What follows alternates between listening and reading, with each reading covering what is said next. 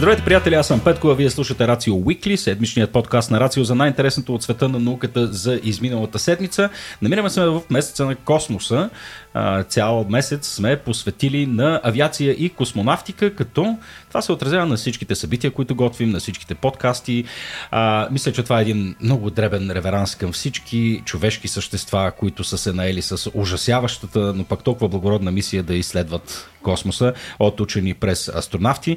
Днешният ни епизод естествено ще е фокусиран именно върху космоса, но преди да започнем, Никола, едни бързи благодарности на хората, които ни подкрепят а, в сайта Patreon или пък просто си купуват книги от нас или просто пък говорят за този подкаст. Благодаря ви, че ни слушате, приятели. Се надявам, че следващите минути а, така ще ви харесат. В крайна сметка за това го правим, нали, Никола? Mm-hmm. Добре, хубаво. Ами... Ти, Петко, вярвал ли си, че някога през живота си, преди да се захване с този подкаст, че ще имаш фенове, които няма са ти приятели? Винаги съм имал фенове, които не са ми приятели. Е, добре. От детската градина до ден днешен. Е, явно, това за мен я, не е явно, да за те, явно за теб е съдба. Абсолютно, за мен е съдба. Аз не съм, не съм вярвал. В смисъл, за мен лично е някакъв много странен епизод от живота ми. Нали? Така хора ме срещат по улицата и казват, ти си, нали, той, аз те слушам. Да, да, да. На мен ми се случва по малко по-странен начин. От време на време ме гледат някакви хора в метрото и аз се чуя дали имам супо от носа или ме разпознават от, от някъде. И ми се, ще, ще ми се да вярвам, че от второто. Не. В смисъл, в 2 милион на София да те познават около 1500 човека, които сте виждали на събитие е чудесно. Макар мене... че тук намалих малко проекта. Доста е, повече е, хора. Е, доста повече. Доста повече хора са, да. Така да. е. И особено като броим и те, които се взимат и записи. Нали? А, така, така да, да. Но, Нико, да, хора, сме... които се събуждат и лягат с нас. Абсолютно. да. И въпреки това ние сме едни насекоми, Никола. Едни дребни бактерии в света на шоу бизнеса тук ще си говорим за астронавти и хора, които са, нали, whole new level. Макар, че прави впечатление, че в днешно време май астронавтите не са чак толкова известни, колкото са били при 60-те, Не са чак такъв модел за подражание. Иначе да. казано, могат спокойно да се разходят и да седнат в бар mm-hmm, на рандом mm-hmm. място, без да се опасяват чак толкова, че някой ще каже. Абсолютно, абсолютно. Макар, че това според мен ще се промени скоро с някои от мисиите, които предстоят Никола. А, ние с тебе неведнъж сме покривали мисията Артемис. Тя за мен е изключително вълнуваща мисия, нашето завръщане на Луната. А, очаквам, че а, така хората, които ще бъдат избрани, а, с, така, когато се впрегне целият инструментариум на съвременния маркетинг и социални мрежи и проче, те действително ще добият някаква популярност. А и тогава потенциално бихме гледали един така 4, 4K лайв стрим от Луната. Малко по Винаги сме си мечтали преди да знаем какво е 4K, нали? Да. така че предполагам, че експириенсът този път ще е малко по-различен от мисиите, от мисиите Apollo. А, но, а, да, е, голямата новина всъщност тази седмица, Никола, е, че тя не е тази седмица, те малко по-рано ги обявиха вече, но mm-hmm. пък ние сега ще ги разгледаме, че обявиха най-накрая екипажа на мисията Артемис 2.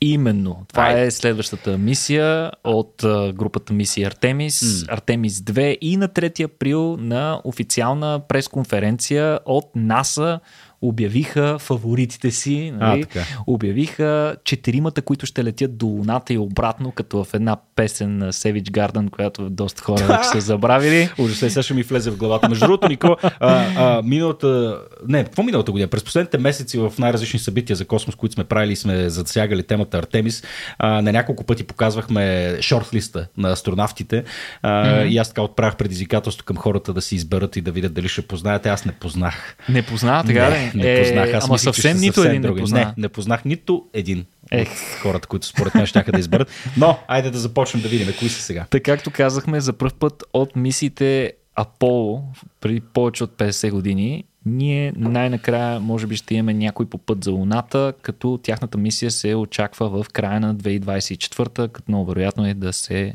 отложи малко.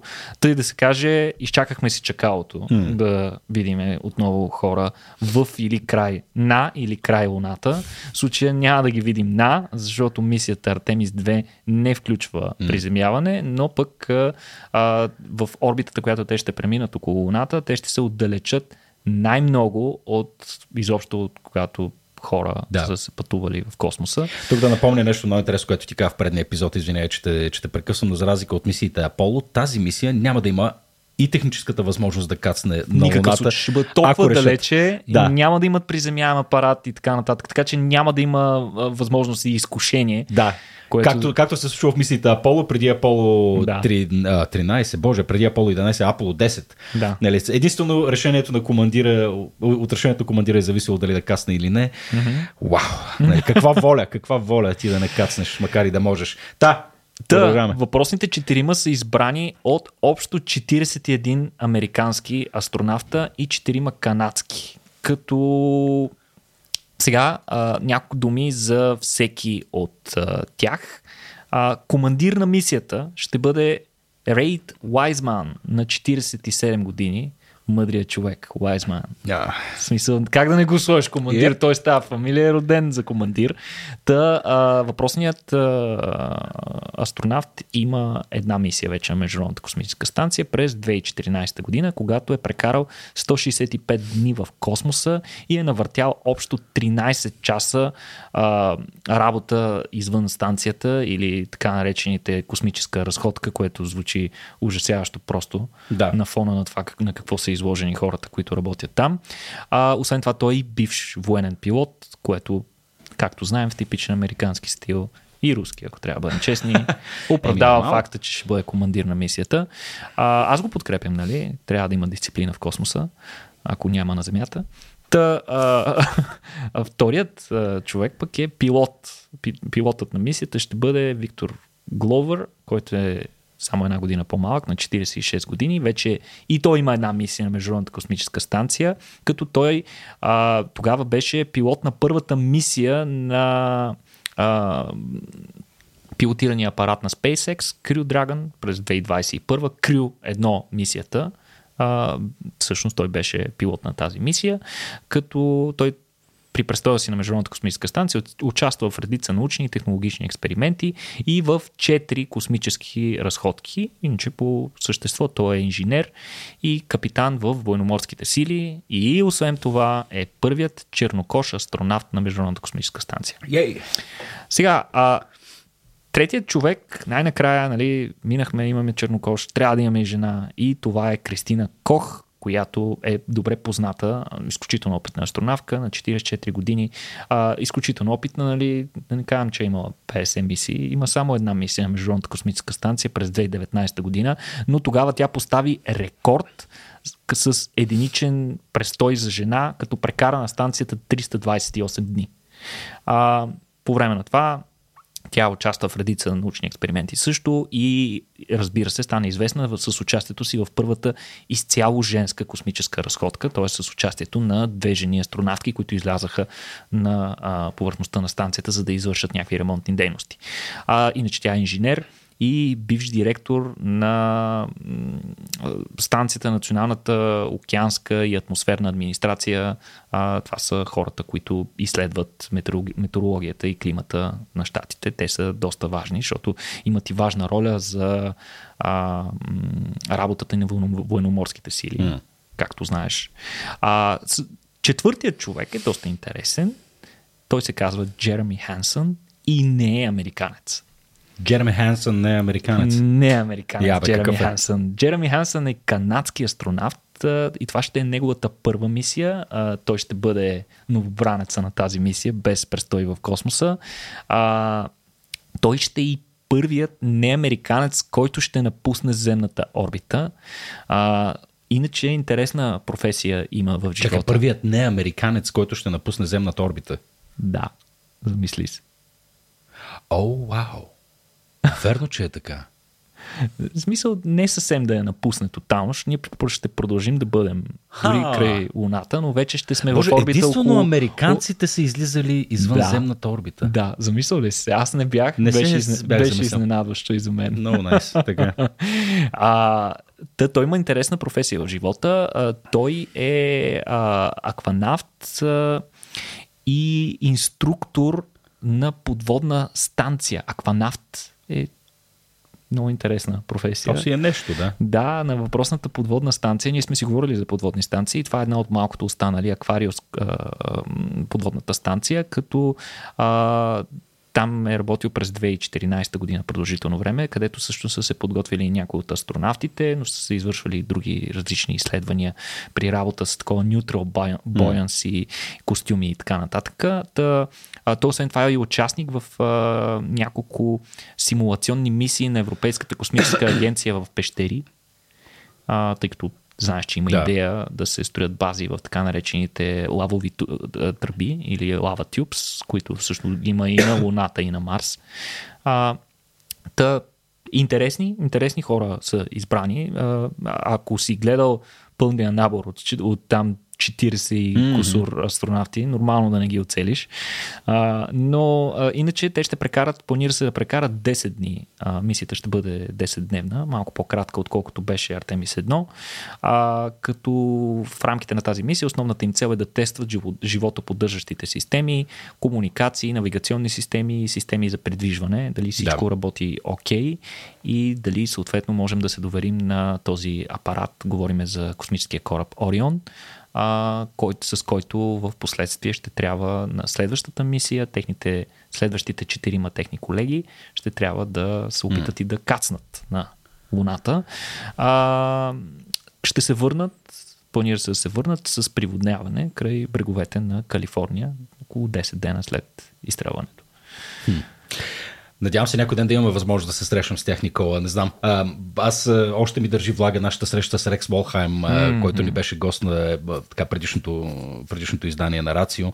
А, и да и при него ми направи впечатление не знам, извинявам се, ако съм го казвал вече, но това беше най-завършеното човешко същество, което съм срещал в живота си. Много равновесен, наистина. Изключително плашещо. равновесен. Плашещо. Страхотен слушател, което е важно за мен, нали, да. в крайна сметка, някой да, ме, някой да ме търпи. Имаше страхотна дисциплина, въпреки че няколко пъти сме го подлагали на изкушенията да остане до по-късно да, да пие алкохол с нас. Да, да, да. Не се подаде да. нито веднъж. Много рядко се среща просто да срещнеш човешко същество, в което а, сега, естествено, той бидейки такова със сигурност има някакви дефицити, каквото и да, да значи това, но а, те са, а, не знам да кажа, неочевидни е меко, меко казано. Изключително приятен човек, а, с който общо на 10-та минута кажеш, да, смисъл с него на остров, никакъв проблем до края, до края на живота ми, ще се разбереме по някакъв начин. Ако някой ще е нетърпим в тази ситуация, това ще съм аз, нали? Няма, няма да, е той, да е той проблемния. Но а, и тогава с него си го говорихме, аз си позволих това да му го отбележа в един личен разговор, така, нали, Рекс, така и така. Нали, а, усещането, което имам към теб а, нали, след няколко минути разговор е еди какво си и ме е интересно това на какво се дължи. В смисъл mm. това а, ти, нали, като темперамент, като поведение, като такова, това е си, си продукт на един процес, на, така, на, на, на предварителна селекция или на, на тренировка. Смисъл, ти се превърна в това, което си благодарение на процеса на обучение на астронавт или а, или всъщност предварителната селекция всъщност те определя, нали, определя ти какъв ще станеш. Той тогава нали, ми каза нещо много интересно, че всъщност а, нали, докато в началото се започва с един доста широк пул от кандидати, буквално mm-hmm. хиляди хора, mm-hmm. а, които чисто на хартия са, нали, изглеждат фантастично всички. Нали. Те завършили MIT, а, учени, нали, които са едва това е в перфектна физическа форма и така нататък. Mm-hmm. смисъл по CV, ако тръгнеш, всичките стават за астронавти, но а, така основните неща, които се, които се гледат и нали, които в крайна сметка решават кои хора ще станат част от определена мисия и изобщо ще влязат в програмата mm-hmm. за, за тренировка на астронавти, а, са по-скоро личностните, личностните качества на човека. Mm-hmm. Дали доколко е кооперативен, а, доколко е дисциплиниран, а, доколко е търпелив, а, все неща, които са характерни за човешкия темперамент и деца вика се учат в първите 7 години. Mm-hmm. А, но въпреки това с него си говорихме и за, така, за подготовката му като, като астронавт. Там той разказа няколко много, много интересни неща, но а, сещайки се за, така и гледайки мисията Артемис, ми се щеше да поробя малко и да поразгледам всъщност как изглежда наистина един процес на подготовка на астронавт или кандидат астронавт. Това е много интересно. Да, и нали, тук си говорим за чисто американския контекст, тъй като нали, при китайци и руснаци предполагам, че нещата са доста аналогични, тъй като те извършват един и същи вид. Със сигурност има различни школи. Но... Има различни школи, да, а, нали, които предполагам, че по някакъв начин кореспондират и на различните философии и култури, които. Категорично. Да, за които, за които си говорим. А, тук нещата, за които ще разкажа, са предимно в американския контекст, а, тъй като пак отново там информацията е по-публична и по-достъпна и сме гледали немалко филми, които не лошо, между другото, рефлектират това, което и аз открих mm-hmm. всъщност. Ти спомена, между другото, наскоро и а, този сериал For All Mankind. Мисля, Точно там... така, който е великолепен. Да, великолепен отново сериал, ще наистина. Го, отново ще го препоръчам. Най-интересното е, че за разлика от други сериали, при които всеки следващ сезон изглежда измукан от пръстите, тук някак си успяват. Работи. Да. Някак си успяват да запазят духа и. Mm да, там общо взето може човек е нагледно, е нагледно да види, чрез художествена интерпретация, разбира се, как изглежда стандартната подготовка на, на. И да види част, да надникне за някакъв тип драматизация на как това се отразява на личния им живот. О, това да. беше безкрайно интересно О, да. да се опишат тези хора като не някакви извънземни представители на човешката Точно раса, нали, някакви съвършенни хора, ами с всичките си недостатъци и съответно проблеми, които също, също се изправят. В смисъл, ние имаме проблеми и си мислим, че астронавтите няма. И не е така. Всеки да, има да, да, да, да. И, и, това наистина е полезно, тъй като тия хора е хубаво да ги възприемаме не като абстракция, като, а като наистина хора, които. Представителност. Да, да, да, да, да усещаме представителност. Да.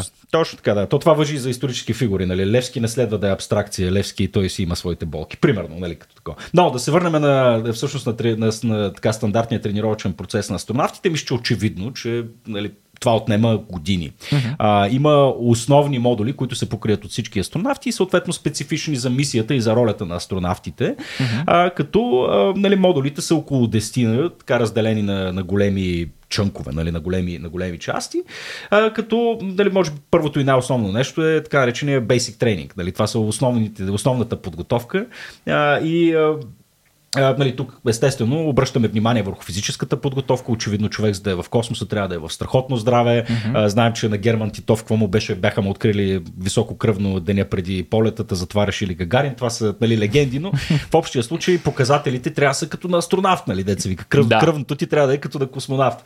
А, военна дисциплина, което е нали, интересно също. Все е, случайно намираме... много от астронавтите са бивши или настоящи военни. Е, точно така, да. И това съвсем не е случайно. Ти, между другото, и в, като показваше и за мисията Артемис, обърна внимание, че един от, от екипажа е акванавт. Аналогиите между морски, морското дело и космическото дело, между другото, не свършват до тук. Можем да ги видим и в а, така sci-fi сценарии, нали, как си представяме. Нали, говориме за космически флотили, mm-hmm. говориме за капитан на кораб. Нали, а, и тези неща наистина, в смисъл, звучи абсолютно логично. Пътуването в космоса наподобява повече плаването в океана, отколкото летенето в, в въздуха. Абсолютно, може би най-добрата аналогия с подводничарите. Да, защото да, те да. не могат да отворят прозорец да проветрят. Точно нали? така, да. да. И за разлика наистина от нали, подводничарите, може би са наистина по-добрата аналогия тук, тъй като там наистина се иска, се иска много сериозна дисциплина. Тесни пространства. Точно така, да, да, да. Всичко, да, затворени, доста, доста затворени животоподдържащи системи и да, така нататък. Да, да. А, Нали, съответно, така че военния, военната дисциплина е абсолютно, абсолютно задължителна там, тъй като работиме с строги протоколи, с нали, строги процедури, слушаш какво ти се казва. Нали, импровизацията вероятно е полезна, както знаем, Том Хенкс много добре се справи в филма Аполо 13. а, нали, той целият екипаж също си долу хората в Хюстън също много импровизираха, така че това със сигурност е полезен атрибут, нали, способността ти да импровизираш, но във всеки случай дисциплината е не по-малко важна. А, оцеляване което е интересно. Това също е интересно да се наблюдава. В самия сериал се показва как те ходят в пустинята, Мохаве, а, нали, поставят ги в най-различни екстремни Между другото, знаеш ли, че а, този тест от а, филма е абсолютно идентичен и се прилага до ден днешен. Да, да, да. да, да. Аз между другото е... го проверих като го като Беше гледах. страшно интересно. Значи за тези, които не знаят, всъщност а, това, което правят, това е просто един от всички хиляди тестове, които им провеждат, е, че ги хвърлят на четири там, на, на различни места сред пустоща, като имат доста ограничени възможности за ориентация, имат там един компас, а, имат а, още един някакъв примитивен уред, някакъв да, да триангулират. Секстант там нещо. Секстанта, да. нещо такова. И имат а, две бутилки вода и това е. Оправи се. И всъщност това, което гледат е кой с каква поредност ще се върнат хората. Точно, и там се получават точки, точкуване и така нататък. Но наистина астронавтите са оставени изцяло да се оправят сами а, нали, ако тръгнат да се забавят, че пратят хеликоптер, ще ги намерят, ще ги вземат. Да, няма да ги оставят да умрат. Но, но риска е абсолютно реален. Да, риска е абсолютно реален и тук като всички подобни тестове за издръжливост нали, на хора поставени в някаква среда, защото предполагам, че руснаците ги пращат Сибир, нали, не ги пращат задължително в пустинята. Абсолютно. Но, да, мини от там. А, тук Опри според се мен, в тундрата А така, да, според мен идеята е по-скоро да, нали, да, да оценят така, психологическите качества на кандидата, не толкова неговата физическа способност да навиги, макар че и това е полезно, но нали, нека да не се лъжим, те няма да ходят по лунната повърхност и да търсят вода, лазайки в нея, нали, да се опитват да я навигират. Не, не ги подготвят за това, подготвят ги психически да, така, да са издръжливи mm-hmm. в този смисъл. Сега тук минаваме вече на другите типове а, тренировки, които нали, естествено трябва да знаем, че тези неща вървят паралелно, нали, защото всяко, всеки един модул може да отнеме до една година. Mm-hmm. Нали, всеки един условен модул може да отнеме до една година, но те не са по в, нали, не вървят. Сега искаш да ми кажеш, че астронавт не се става за една година. Не се става за една година, приятел. Не, не, не, в никакъв случай. Те имаме обучение. Тук вече започваме пък и другите неща, където явно да си здрав, силен и дисциплиниран, дали mm-hmm. не е съвсем достатъчно. Имаме тренировка по навигационни системи, по пропълшен системи, а, а, живо, животоподдържащи системи. В смисъл, тук ставаш, трябва да си, да си инженер едва ли не, за да знаеш физик. как работят. Инженер физик, да. А, Съответно пък, ако вече в зависимост от конкретната мисия, трябва да се запознат добре с научното оборудване, защото в крайна сметка всяка мисия цели да се провеждат и някакви експерименти там. Mm-hmm. А, така че имаш и модул не само за научните инструменти, ами и за това как да провеждаш съответните експерименти, а, специалните процедури, които са свързани с конкретната мисия. Всичко това е месеци, месеци, месеци работа за конкретната, за конкретната мисия. Mm-hmm. Паралелно с това, съответно, върви подготовка за EVA мисиите, за тези, които се излиза вече в, нали, в открития космос. Вероятно не всички го минават това, но и това се случва. Имаш Spacewalks, тренировки, а, в този гигантския, в гигантския им басейн. Не си спомням точно в коя така, база, да. в Хюстън ли беше. Той Рекс, Рекс Волхайм точно за това говореше. Той, бидейки един от последните хора, които е летял с, с Овак, също той беше на последната мисия, да. която е, на която е бил с, са летели с, с Овалка. Той, неговата работа е била точно това, да излиза навън и да прави поправки. Той беше mm-hmm. инженерен кадър.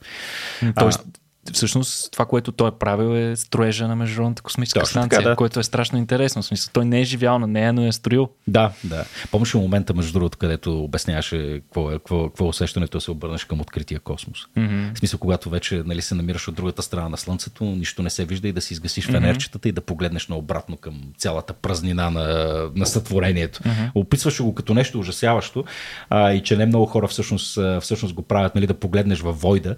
Е, тук опираме и до следващата, може би най- една от най-важните части от подготовката на един астронавт, тъй като сега ние сме еволюирали на Земята, обичаме да ни е зелено, да ни е твърдо под краката, изведнъж се поставяме в една среда, която ни е нали, чудовищно чужда. А, както ти каза аналогията с подводниците, ние сме на затворено с нали, е, един набор хора, навън е празно mm-hmm. и смъртоносно, и студено, и чудовищно, и чуждо. А, така че психологическата подготовка е изключително важна. Тя също трябва съвсем условно между 6 месеца и една година, като а, там вече имаме специфични тренировки за това да свикват на тесни пространства хората. Да пребивават продължително време, да. Да, и изолация, включително и да са сами. Защото ти може да нямаш клаустрофобия, обаче ако Абе, нямаш, се налага да. да живееш толкова дълго време и единственият ти, Бързо ще развиеш. единственият ти досек до земята е да погледнеш през иллюминатора и да осъзнаеш колко си далече. Да, да, да. И си готов. Общо взето, да.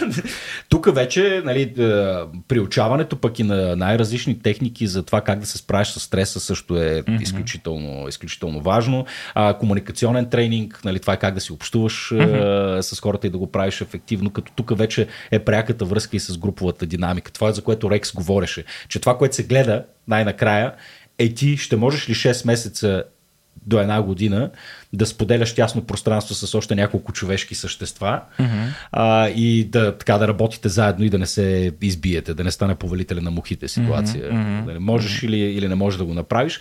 А, и нали, тук със сигурност, нали, макар и някои да сме родени с малко по-кооперативен темперамент, а други не, със сигурност има техники, които биха помогнали ти да. Нали, Тоест, да в, в CV-то си за астронавт задължително трябва да поставя клишето добър при работа. Работа в екип, в екип ти да. представяш. О, леле, майко. Да. А, освен всичко останало, Значи, защото това не звучи достатъчно сложно. Mm-hmm. Има езикова подготовка. Знаем, че има изискване астронавтите да говорят така доста флуидно и добре езика, един от работните езици, които са на Международната космическа станция или там в зависимост от конкретната мисия. Мисля, че и двата трябва да могат. И двата, да, английски, руски, там вече не знам. Английски нататък. и руски. Английски и руски, да, са работните езици там.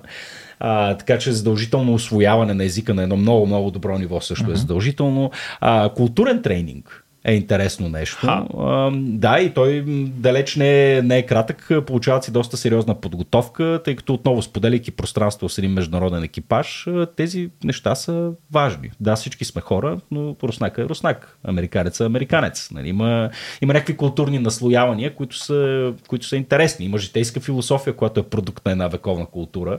Нали, тук, ако си говорим за китайци, японци, нали, естествено малко с предразсъдък може би говоря тук, но в общия случай тези неща се, се виждат в поведението на хората. Да, да интерпретираш чуждото поведение през призмата на собствената си култура, може би Разбира не е съвсем справедливо. Да, може би не е съвсем справедливо, но, но е, със сигурност е необходимо да познаваш нали, mm-hmm. нещата, тъй, тъй, тъй, защото нали, нещата могат да работят добре.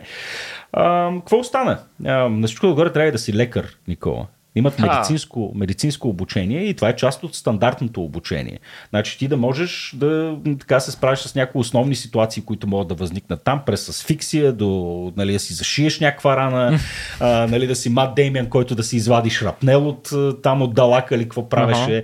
А, това включително е част от стандартната им подготовка а, и разбира се, тежки, тежки симулации през цялото време. Mm. Нали, симулации на, на, на самата мисия. За капак на всичко, между другото, е, прочетах, че и като се върнат от съответната мисия, поне месец-два има дебрифинг на мисията. В смисъл как е минало цялото нещо. Месец-два е стандартния процес, mm-hmm. в който се говори всичко, как се е случило, какво се е случило и така нататък. Mm-hmm. Тъй, защото, дали видиш ли, да извлечем нали, полезните, полезните уроци от това, което се е случило. Така че да си астронавт далеч не е, не е нещо, нещо случайно, Никола, и е, ем, така, не знам, подготовката им и специфичните умения са, са така, доста, доста сериозни. А, иначе пък сега, какво? Макар и всички да сме си мечтали за така, като така да станем някой ден астронавти, Никола, става все по-възможно и това да се случи.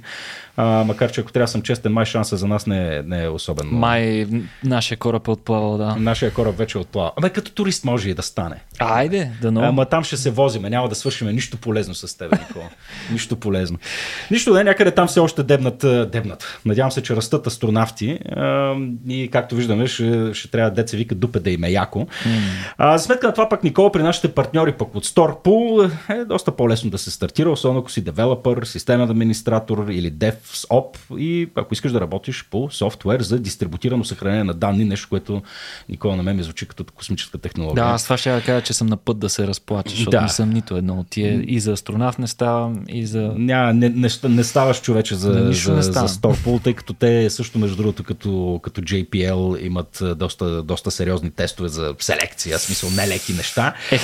А, но в смисъл, ако пък се справиш с, а, така, с тия тестове и се справиш с технологиите, които ползват, може да излетиш, деца вика, в орбитата на глобалните технологични компании, а, Никола. Много красиво прозвуча да. Да. А, да всичко отгоре, Никола, всичко това нещо може да се случва, докато си живееш на топло в България, може да си работиш за тях, така че може да видите отворените позиции на storpol.com наклонена черта force. Благодарности на Сторпол, че подкрепят този подкаст. И аз съм им благодарен, въпреки че явно не ставам за техния екип. А, така, Но ако да. нещо ви се намира някаква работа за такъв интересен човек като мен. Не ни се намира, ние сме Лала Джи, Никола с теб. Лала Джи. Разбираш, нищо полезно от цялата работа. Oh. А, добре, Никола, продължаваме с космос. Ами аз се ядосах, Петко. Ми, защото за нищо не ставам. Космонавти, не ставам за Сторпо и затова мисля да наваксам останалата част от епизода, като ви разкажа за някои от най-екстремните штурти и явления, които се случват в космоса, така, които yeah. могат да ви оплашат, стреснат със своя мащаб и да ви накарат да се чувствате поне малко депресирани толкова, колкото аз. Това, това между другото, хубаво го описа, защото това е единствения начин, по който ме кара космоса да се чувствам. Разбираш ли? Изпитвам дълбок екзистенциален. Специално ужас. за всички системни администратори и веб девелопери които ще Стоп. си намерят хубава разлика, работа за разлика от мен. Съм подготвил тази част от нашия епизод а, да, и да, ще ви разкажа а, на първо време за едно много интересно откритие. Наскоро учени от, попаднаха на нещо страшно любопитно около звезда на а, 730 светлини години около нас. Очевидно обикаля планета горе-долу с размера на Юпитер, която обаче учените са установили, Петко, че е 13 пъти по-тежка от Юпитер. О, тя е по-плътна, така ли? По-плътна. Тя не е 13 пъти по-плътна от Юпитер. А тя е газов гигант или? Никой не знае точно какво е. Ама, тя, ма те могат ли да стават толкова големи планети? Очевидно не са? могат. Планетата се казва TOI 453b. Е, така Или ще си търся. 40, 4603b. А, както знаем, в наименоването на а, планети, а, обикновено първата част от името е на звездата, mm-hmm. а с малки букви след това се означават а, планетите. Мгм. Сега, а, това фактически представлява и една от най-пътните планети, откривани някога. Това, което те стресна теб, е стреснало и астрономите. А, оказва се, че а, има около 3 пъти плътността на Земята и 9 пъти плътността на Юпитер. Тя е по-плътна от Земята. Три пъти по-плътна от Земята. Е, тя трябва да е скалиста тогава. Средно, средната плътност на Земята. Кой знае какво? Кой знае какво е, но а, тя обикаля много близо до своята а, звезда. Само на 7 дни и 6 часа е а, продължителността на нейната пълна орбита около звездата. Една година е 7 дни. И 6 часа. Да. А, та, тя влиза в рядката категория планети, които тотално противоречат на повечето ни модели за планетарна еволюция, което може би ще ни помогне да разберем по-добре как протичат тези процеси. А, има, всъщност, тъй като ти спомена, могат ли да стават толкова големи, има теоретичен лимит колко голяма може да стане една планета. Mm-hmm. А, при определена критична маса, която се натрупа, нали, температурата става много голяма, налягането става много голямо в ядрото и тогава може това да задейства, mm-hmm. да запали термоядрен синтез. За обикновена звезда, тук вече не си говорим за планети, за звезди, минимумът за да се получи звезда, за да се запали термоядрения синтез, са 85 юпето- юпитерови маси, които най-вече са а, за сметка на водород и хели, а при запаването на термоядрения синтез, какво се случва? Сливат се ядрата на водород, за да се превърнат в хели. Мгм. Сега, за планетите този лимит е около 10-13 Юпитера според съвременните ни схващания. А, след това, след този лимит, започват един други обекти, които вече не са планети. Ма не са и точно звезди, а са така наречените кафяви джуджета. Аха. Те нямат достатъчно маса да сливат водород. Тоест, този термоядрен синтез не протича съвсем по този начин, но пък имат достатъчно маса да сливат деутерий, който е тежкият изотоп на водорода, който за сливането си изисква по-малко енергия. Сега, а, планетата е открита в данни от мисията ТЕС на НАСА, която е известна като най-големия ловец на а, на най-голем, известен е като най-известен, най- Големия. най-големия ловец на екзопланети на НАСА след а, а, изчезването и пенсионирането на предишните мисии. А, всъщност а, м, открили са размера и периода на орбитата на въпросната планета. Това е което учените са успели да измерят по начина, по който по принцип третираме екзопланети. А, в последствие обаче те са измерили така наречената ъглова скорост или иначе казано доколко гравитацията на планетата влияе на нейната звезда. Тъй като по принцип ние сме свикнали да приемем факта, че планетите обикалят около звездите, нали така? Да. Защото те са много по-големи. Но всъщност това е грешно или поне не е съвсем правилно. Планетите и звездите заедно обикалят около центъра на а, На галактиката. гравитационния център на съответната звездна система, не на Да, галактика. на звездната. Окей, да. Окей. окей. Гравитационният център на звездната система очевидно е много, много по-близко до звездата, отколкото до планетата, заради големите разлики в техните размери. Но а, иначе казано, трети принцип на меканиката, смисъл едно тяло влияе на друго тяло, ма и другото тяло също му влияе. Да, макар и, по, макар и едното влияе по-силно на другото. Точно така. Това кара, а, иначе казано, обикалянето на голяма планета кара звездата да трепти достатъчно силно, че ние да я усетим, да се отклонява леко при всяко, всяко завъртане около орбитата си. И а, съответно, колкото е по-голяма планетата, толкова по- повече голяма е тази промяна в ъгловата скорост и съответно по-лесно е на учените да я засекат. И по, тази, по тези вибрации те могат да преценят колко тежка е съответно планетата. И това, което те са установили е, че тази е почти а, 13 пъти а, масата на Юпитер. 12,89 пъти масата на Юпитер. Т.е. плътността е около 14,1 грама на кубичен сантиметър. Сега, това нищо не ти говори. Не. Еми, давам ти контекст. Плътността на Земята, средната плътност на Земята е 5,51 кубични грама на кубичен Така. сантиметър. На Юпитер е 1,33 грама на кубичен сантиметър. При условие, нали, знаем, че Земята е предимно скали и така нататък. Да. Плътността на оловото, Пепко, е 11,3 грама на кубичен сантиметър. Тоест, плътността на тази планета е повече, отколкото на оловото. Уоу. Затова ученици позволяват да нарекат тази планета планета Гюле. Това колко тежи? Както чу. Не, аз, да, в смисъл, то просто е абстрактно, нали, в смисъл, Юпитерови маси, за, да, майчице, мил. за, А, за да можеш да си го представиш, нали, за да не кажем, нали, това е нещо фундаментално. Вау! Всъщност, кафявите джуджета могат да са още по-плътни. Стават още Да. по-плътни от това, като те достигат понякога до 60 пъти масата на Юпитер при сходен размер. Обект с размера на Юпитер, който е 60 пъти по-тежък. Това вече си е кафяво джудже. А, тоест, въпросната планета е точно на прага между планета и кафяво джудже. Някакъв такъв междинен тип. а значи ли, че и предстои? Не е ясно. А, това, но със сигурност изследванията на подобни обекти могат да ни помогнат да разберем как се образуват въпросните а, обекти, въпросните гигантски а, планети и как а, а, взаимодействат с, а, с, другите, с, с, с другите обекти в тяхните системи, както и с звездите. Интересното е, че всъщност ние, а, то е очевидно, ние нямаме а, аналог на такава планета. В смисъл, нямаме подобна планета Да. в нашата Слънчева система, т.е. ние не знаем и дори колко са чести подобни неща. А, иначе, а, любопитно а, е да се. Да, любопитно нещо са открили учените отново за тази планета, е, че тя има доста силно ексцентрична орбита, което показва, че тя е мигрирала навътре, т.е. най-вероятно е възникнала по-далеч от звездата си, но в последствие е мигрирала навътре към звездата си. А всъщност тази звезда е и не като нашето Слънце, а, освен, че е различна по размер и така нататък, тя е част от двойна звездна система и всъщност в, в рамките на тази звездна система има още една звезда, която вече е кафяво джудже, mm-hmm. което а, е на, се намира на около 1,8 астрономически единици, т.е. горе-долу два пъти разстоянието между нашето Слънце и Земята. Там Да. още една звезда, представи си. Е, Така те че- двойните системи не са ли по-често срещани? Нали? Така Точно така. Да, да, Повечето бяха звезди, които са ни известни, са в двойни. А системи. тази, тази планета така и не ми стана ясно, защото говорихме само за маса и плътност. Колко е голяма всъщност като размер? Горе-долу колкото Юпитер. Горе-долу колкото Юпитер. Но е 13 пъти по-масивно. Много тежко звучи това. Много тежко. Добре.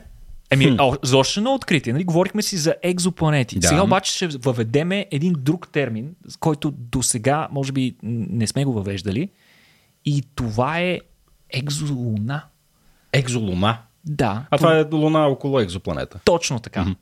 И а, всъщност ние имаме доста Ние не търсиме ли нещо такова? Да си имаме приливи, отливи, да си Ами имаме всичко? търсиме, търсиме начин. А, Първоначално в Слънчевата система имаме 8 планети, но имаме поне 25 пъти повече луни. Стига, бе. Да. Някои от Аз планетите съм имат... блял? Аз съм си мислил, Някой... че имаме... Мисля, че Юпитер има 80. Не. Да. И повече, ако не се лъжа. Добре, защото в книгите Юпитер, учебниците Юпитер вероятно Сатурн, някъде е споменава. Юпитер но... и Сатурн имат много. А. А, тъ... Да, то зависи. Имаме ли дефиниция за Луна, бе, Никола? В смисъл, ако нещо е с размерите на, на автомобил, Има дефиниция и това е, че а, обекта трябва горе-долу да, си е, да се е закръглил. Да е сферичен, да. да е сферичен, да е с определен размер и да е с, в стабилна орбита около, звезда, Окей. около планетата си. добре. А, сега, а, очевидно, че а, при условие, че в а, Млечния път имаме там между 200 хиляди, между 200 а, милиарда и 400 милиарда звезди, а, нали, Това все още ме втриса просто. Ами горе-долу. Това е само Млечния път. Да, това е само Млечния път. А, и между повечето, около повечето от тях би трябвало да има поне една планета. Някой със сигурност ще има по повече, там 5, 6, 10, ако не може да имат и повече, отколкото в нашата Слънчева система. Представи си колко луни има. Трилиони. Много, много, ужасно много. Обаче от, до момента имаме 5000, около актуалните данни, че в момента към днешна дата около 5300 потвърдени планети, екзопланети, открити, а, но почти нямаме екзолуни. Нямаме. Е, това, това е странно, не е ли? Само една е открита през 2017 година и наскоро тази новина ще обсъдим сега с теб, беше открита още една, която се казва Кеплер 1708 Б Тиренце И. Това. Значи, значи ли това, Никола, че в общия случай, че, че по-често всъщност планетите нямат луни, отколкото имат? Не. Не значи това. Не значи това. Е, как? По-скоро проблемът, проблемът е, че са много малки. А, не ги виждаме. Да. Еми, тук да, трябва нещата се артикулират по различен начин. Не, че нямат луни. Не, че не нямат виждаме. луни, а, просто не ги виждаме. То това mm. е и проблема с засичането на. Беше проблема с засичането на екзопланетите. Да. Първите екзопланети, които засичахме, бяха с големината на Юпитер или дори много по-големи. Да. Просто защото те са достатъчно големи, за да ги засичаме да с чувствителността нещо. на инструментите, които имаме. Постепенно чувствителността на инструментите и технологиите се подобряват, т.е. ние можем да засичаме все по-малки планети и вероятно ще стигнем до момента, в който ще можем да засичаме и малки луни. Mm. Тук на къде бият нещата? Очевидно тази луна няма да е малка. Да. Нали така? Mm. Значи, а, въпросната Луна е около звезда на около 5500 светлини години от нас и за сега изглежда, че е бая голяма. Колко голяма точно? Еми около 2,6 пъти размера на Земята. Толкова е а, така, mm-hmm. а, диаметъра й. А, вероятно е и газова луна. Нещо, Ха. за което нямаме пример. Още един обект, за който нямаме пример в нашата Слънчева система. Нямаме газови луни. Че тя, бидейки близо до някаква друга планета, това не, що не измуква, става? не измуква газовете. Как нали, става, да, нали? Ето това са се запитали астрономите. А, като съответно а, те оприличават нещо като бебе Нептун. Нещо такова мъничко. Да но газово. А, планетата, около която обикаля, е малко по-малка от Юпитер. Тоест и тя е газова. А, предишната екзолуна, която учените са открили, както споменах а, а, по-рано през 2017 година, това е луната Кеплер 1625bi, е на 8000 светлинни години и също е огромна. Много голяма. Както казах, това е необходимо условие ние за да можем да ги намираме. А, горе-долу, колкото Нептун, на големина и а, около планета, която е няколко пъти по-голяма от Юпитер, т.е. около още по-голяма планета. Тоест, а, и двете до сега установени екзолуни са много различни от всички луни, които имаме. Тоест, ние нямаме дори а, нямаме база за сравнение. Mm. Не можем да си го представим. А, а, в момента нали, засичаме планети по транзитния метод, т.е. когато те преминават пред звездата си спрямо нашата гледна точка на наблюдател. Те леко затъмняват количеството светлина, която достига до нас и спрямо това, това е най-често използвания метод. Вече споменахме по-рано при предишната новина, методът свързан с ъговите скорости, там пък взаимодействието между звездата и планетите. Но в случая учените как е установили Луната? Ами те е установили като един допълнителен сигнал който първоначално са мислили, че е шум, който се наслагва върху това, което те са засичали като сигнала от планетата. Обаче този сигнал, тъй като са го проследили във времето, е бил с известна частота, имало е регулярност, повторяемост, което им говори, че нещо има там някакъв mm. обект. А, някои учени обаче дори в момента успорват откритието, твърдейки, че това е просто шум в данните. Но а, нашите учени си настояват, не, не, това е втората екзолуна, която сме открили. Нямаме идея как се образува газов гигант с газов спътник около него. Това е нещо умпомрачително. Не знаем как става. Нямаме аналог, както казахме при нас. Възможно е, има две теории по темата. Възможно е екзолуните, газовите екзолуни да са откраднали и акумулирали част от газа от близката си планета. Да крадат от да. нея. А е възможно да са стартирали като нормална газова планета но да са се придвижили в последствие в еволюцията на звездната система, са се придвижили и да са били прихванати от гравитационното, привлич... гравитационното поле на по-голямата mm. планета и вторично да са се превърнали в нейн спътник, в нейна луна. Не е ясно. Със сигурност изследванията на подобни обекти ще ни помогнат да обогатим доста познанията си за планетообразуването. Още повече, че говорим за обекти, които наистина ние нямаме. Малко са ни трудни да си ги представиме. Очаква се с новите инструменти, които се разработват и в момента постепенно да започнем да засичаме все повече и по-разнообразни луни екзолуни, и, а защо не и доста по-малки, нали? не само такива Но- гигантски газови неща. Много, много е яко, че продължаваме да откриваме неща, които дори концептуално не сме си мислили, че са възможни. В смисъл, все още се намираме в фазата, в която нали, не спираме да, да, да, да, да бъдем изненадани, което е много, много готино, защото не навсякъде е така. Не във всяка наука е така. Да. Нали, в момента. Докато явно в космоса странните неща те първа, те първа ни предстоят. А, всичките, нали, кое според мен е по-ужасяващо от другото, нали, Никола. Но, а, нали, Мащабите в космоса са нещо, което мен лично не само мащабите, смисъл, смисъл Наистина, феномените са до такава степен. Смазваме, наистина. Да, потрясаващи. Нали, смисъл да не говорим тук за черната дупка, защото следващата, а, следващата новина е свързана точно, точно с, с черните дупки. В смисъл, как, как е възможно ти да имаш едно, едно, едно празно нещо, което нали, след него то не е и смърт след него, то не знам какво е след него. Никой нали, не знае. Да. Никой не знае. Това, че ти не можеш да си го обясниш, не трябва да те, да те кара да се чувстваш нали, Да. някаква интелектуална немощ. Наистина, дори Да, да, хората... никой не знае, никой не знае. Никой не знае с абсолютна сигурност какво се случва.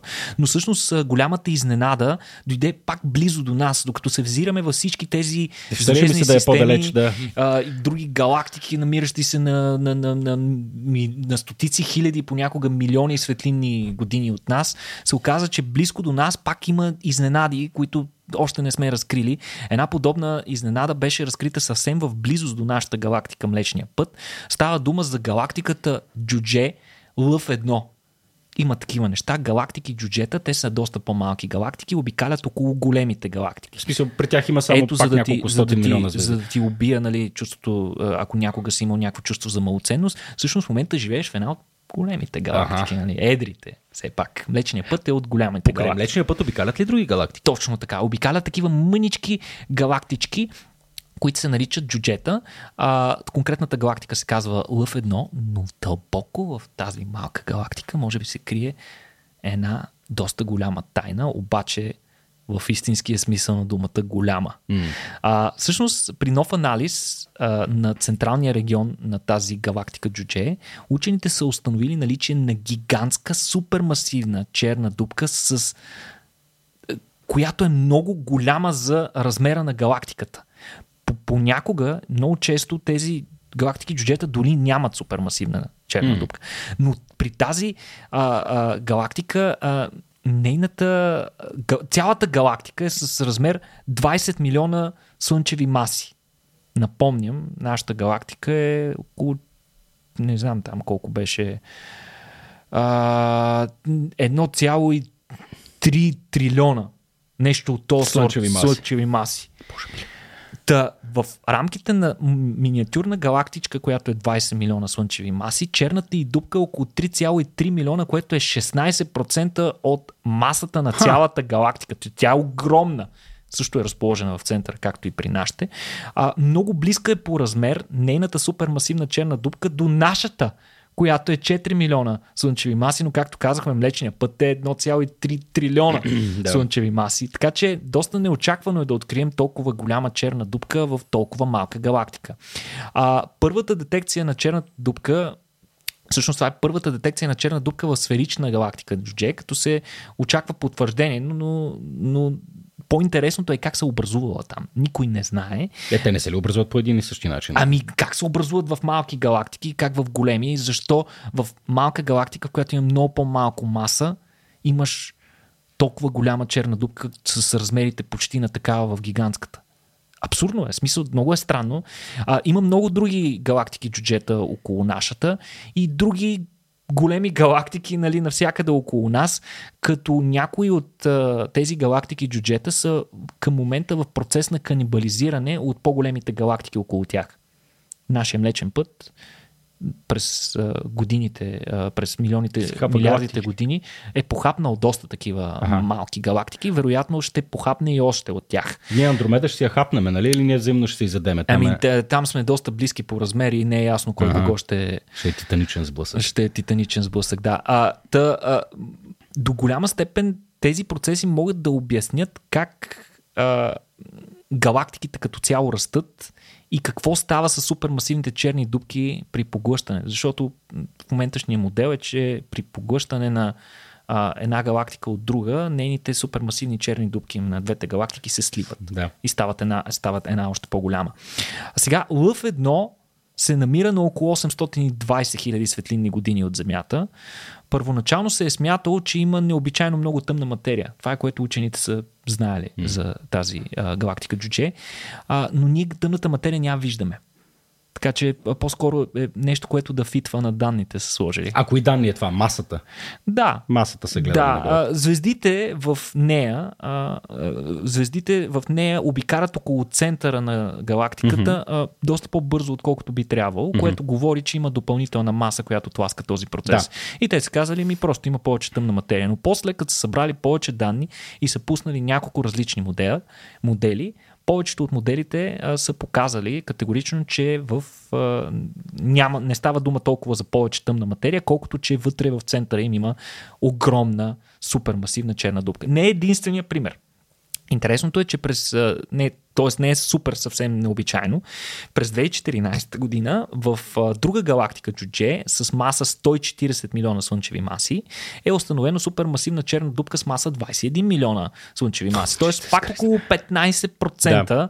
През 2017 още две подобни галактики Джуджета а, с също необичайно големи супермасивни черни дупки, съответно 13 и 18% от а, общата маса. За сега нямаме обяснение, но може би не е толкова рядко. Ще разбереме а, изследвайки тези неща, това ще ни помогне да разберем как супермасивните черни дупки стават толкова големи изобщо, защото ние това също не го знаем, има доста теории по въпроса, а, и какво се случва, когато се слеят две галактики и съответно черните им дупки в а, центъра, като се слеят как, какво се случва, защото. Да. и това не, не ни е много съвсем ясно. А, а може би по този начин галактиките джуджета захранват ако можем така да кажем, гигантските галактически центрове в центъра на по-големите галактики, като Млечния път и Андромеда.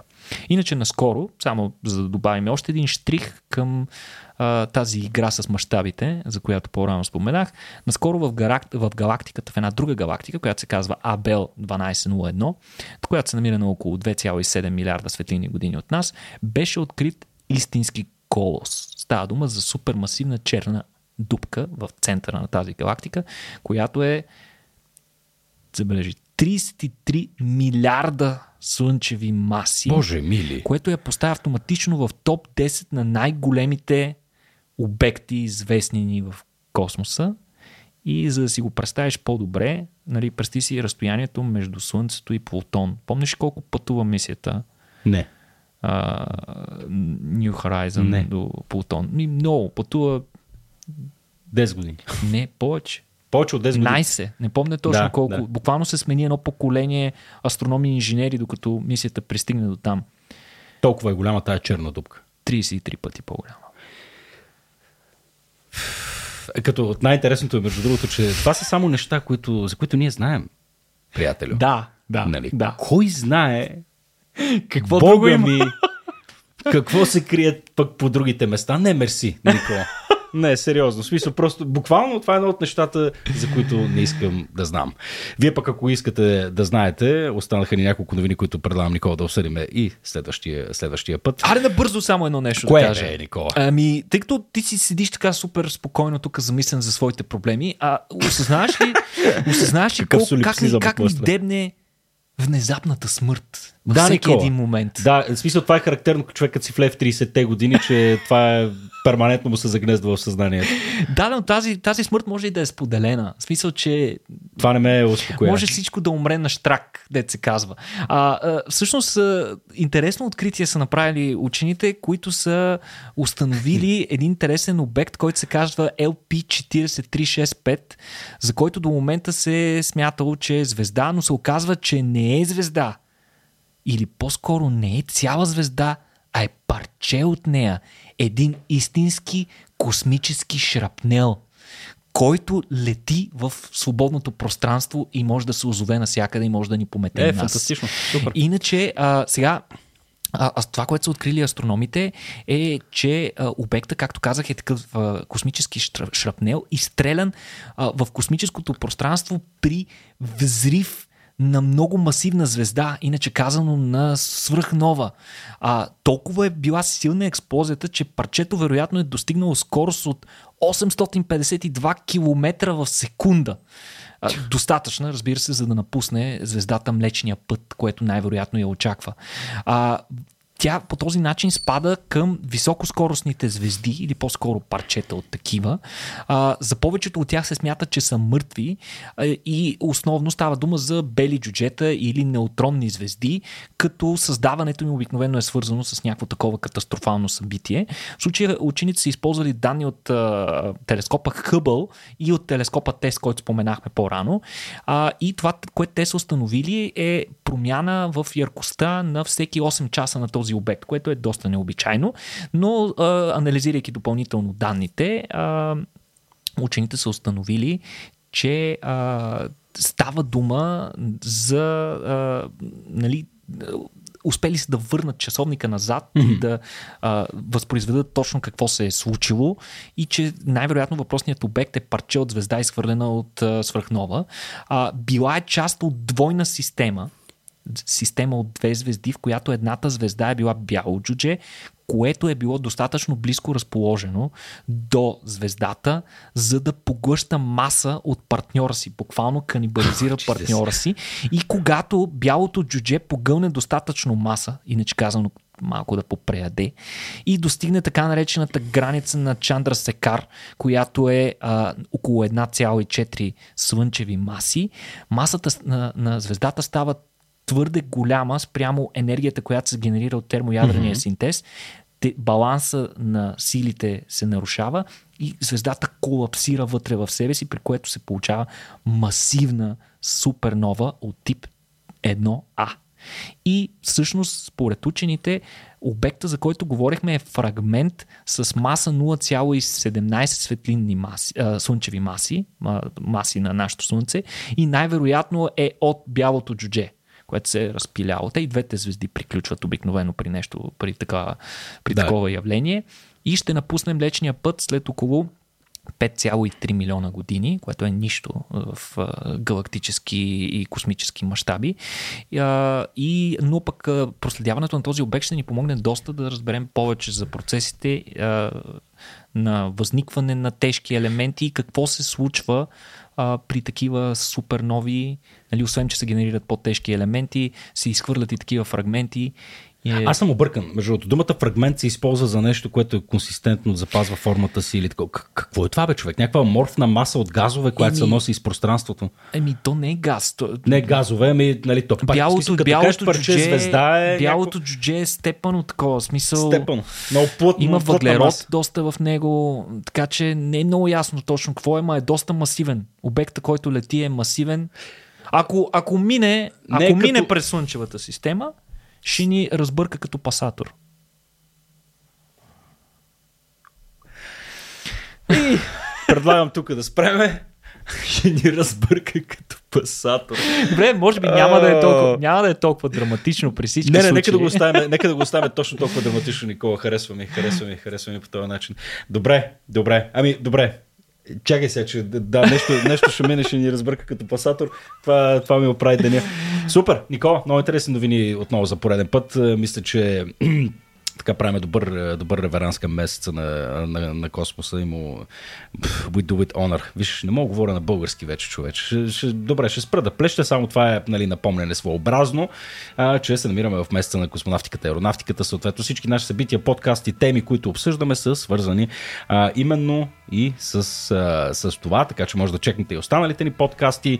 А, Vox Nihili, един любим мой формат, който обикновено слушам с, дали, когато си сгъна малко ливански тютюн и си сипе френски коняк и седна е, на е, кожаното е, кресло, за да слушам Стоян Ставро. С кръстосани крака. Точно така, с кръстосани крака. Или пък Васко Василев, нали? Васко Василев, боже господи, Васко Василев е друг музикант, който, за който няма да говорим. Или пък вероятно е Васко Лазанов с неговия формат Интералия. Там пък Никола си слагам монокъла и отварям книга.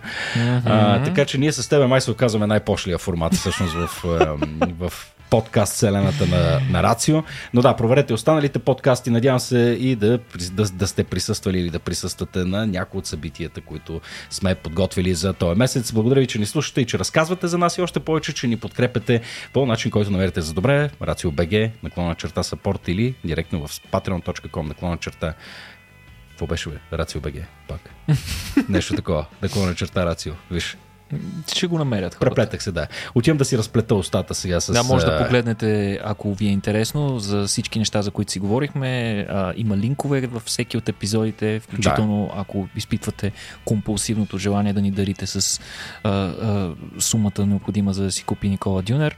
Също така може да го направите там. Има страхотни удобни линкове, които не се налага Петко да ги помни. Точно така, точно така, точно така. Те, всичките Кой си? там са записани Кой включително... век сме? Да, Просто включ- ги има написани. Да, абсолютно. Включително и не забравяйте storpool.com наклона черта Force, за да така промените промените живота си. Благодарности на Storpool, че подкрепиха този епизод. А благодарности и на Жор Батилов, нашия видео инженер и режисьор на предаването и разбира се на Явор Пачовски, този толкова търпелив наш аудиогуру. Който всички. успява да нагоди а, ужасяващите ни кантящи и, и провлачени гласове Да, да, да, да, да. звучат. Или, или случайната леля, Малко която чука на вратата и пита има ли някой. Да, това човек, това беше, велико. скандално. Смисъл, не знам. Ще видим, сега ще разберем коя е, коя е била лелята. Ще, Да, питаме, да. ще питаме. Добре, благодаря ви, че останахте до края. Мерси и до следващия път. Чао. Då ska du ju ett men.